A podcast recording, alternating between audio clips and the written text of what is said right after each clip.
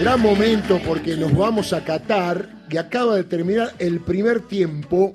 Gales Irán, ahí está Leandro Zaponi. Leandro, bienvenido a la Argentina. ¿Cómo va? ¿Cómo andás? ¿Cómo te va, Darío? Bien. Bueno, para llegar a la Argentina me faltan como treinta y pico de días, pero la verdad que, que no está mal la bienvenida. Muy bien. Clima de mundial, eh, es lindo siempre ver un partido en la cancha eh, y la verdad que no vimos mucho fútbol, vimos sí un gol anulado, pero no mucho más. Y la verdad que te puedo decir ahora sí, eh, hay clima, hay clima. La gente está por las calles, la gente ya está festejando algunos, otros por los resultados están un poquito mal, pero la verdad que cuando uno está en un mundial, creo que los resultados, recién los escuchaba a ustedes hablar de, de la gente que, o de los chicos sobre todo, que cuando pierde la selección o cuando perdió el otro día la selección, era complicado el día siguiente. Acá la verdad que eso no se siente porque vienen a una fiesta y lo, demuestran acá. Está claro. Y este partido veo que hace calor ahí, ¿no? Mucho sol. Sí, bueno, este es el peor horario en realidad para, para jugar porque después de este ya se empieza a ir eh, el solcito, se levanta una brisita y la verdad es que se hace el día agradable. Acá tenemos 30 grados, mm. pero eh, se siente un poquito más, te diría el sol, estaremos rondando los 35, 36. De todas maneras, bueno, yo ahora me vine a un lugar reparado y, la verdad que, está muy lindo, no se siente. Y acá, bueno, ya sabrán, ¿no? Eh, en cada lugar que es cerrado hay aire acondicionado, con lo cual ahora me vine a, un lugar cerrado como para, para salir tranquilo. Sí, Leandro, estoy viendo que muchos colegas están teniendo algún problemita con el aire, ¿no? Por la voz, eh, porque por ahí tomaron frío. Yo soy uno. Ah, vos sos uno. Digo, porque claro, eso Yo soy uno. Yo sufro mucho el aire acondicionado cuando entro acá en algún restaurante, siempre llevo una camperita porque me mata. Y nosotros usamos la voz, ¿no? Es complicado. Lo vi, lo escuché a Víctor Hugo, escuché a varios más que están con la voz media tomada. Totalmente. Mira, ayer me, yo, yo eh, ya he relatado tres partidos acá todos los días.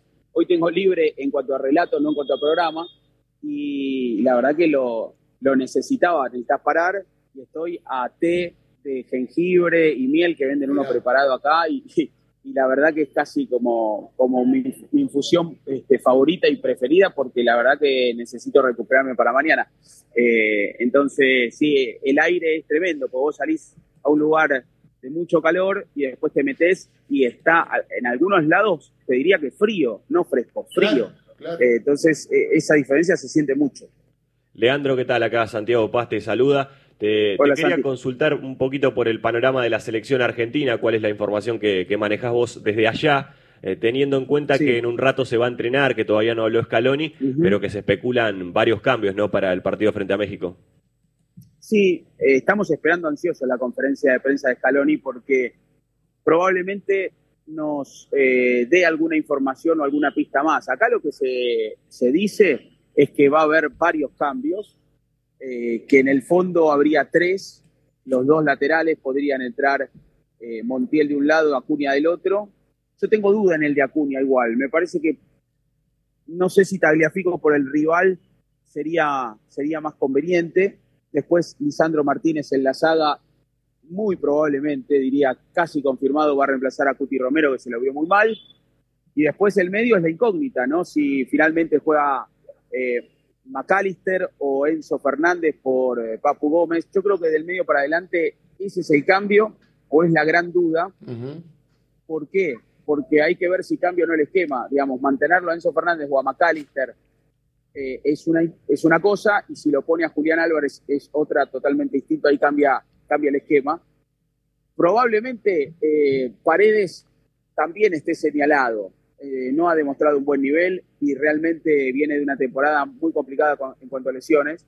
Y además de salir de su equipo, del Paris Saint Germain, entrar a la Juventus, donde no fue protagonista como él esperaba. Eh, ha sido una temporada típica para muchos argentinos, para muchos de la selección. si el Mundial se jugaba en la época de la finalísima, cuando se le ganó a Italia, creo que Argentina llegaba de otra forma. Yo creo que hoy ha pasado el pico de rendimiento de ese equipo. Veremos si encuentra otro equipo durante este torneo que otra vez recupere nivel. Pero lamentablemente a mí me da la sensación que ese que vimos en la Copa América y en la finalísima ya pasó ese pico.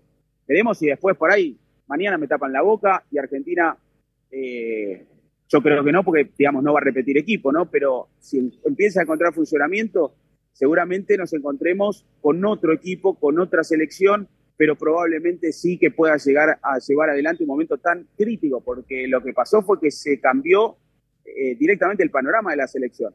Argentina, si hubiera ganado el partido de el otro día y le gana a México, bueno, tendría seis puntos y miraría de otra forma el partido contra Polonia. Ahora nos encontramos con una situación que eh, el paralelismo es que va a tener por delante, Dios quiera, seis finales. Ya no tiene ningún partido para relajarse. De acá en adelante es como 32 avos de final. Argentina pierde un partido y está fuera. Entonces, deberá mentalizarse de esa forma la selección y tomarlo como si fuera un torneo de seis partidos, todos de eliminación, porque donde trastabice Argentina o queda afuera o muy complicado. Tal cual, Leandro, bueno, te mando un abrazo, muchas gracias por el servicio, seguí disfrutando, nos estamos comunicando en cualquier momento, ojalá que hasta el 18 de diciembre, te mando un abrazo. Ojalá, abrazo muy grande, cuídense. Leandro Zaponi, periodista deportivo nuestro desde Qatar.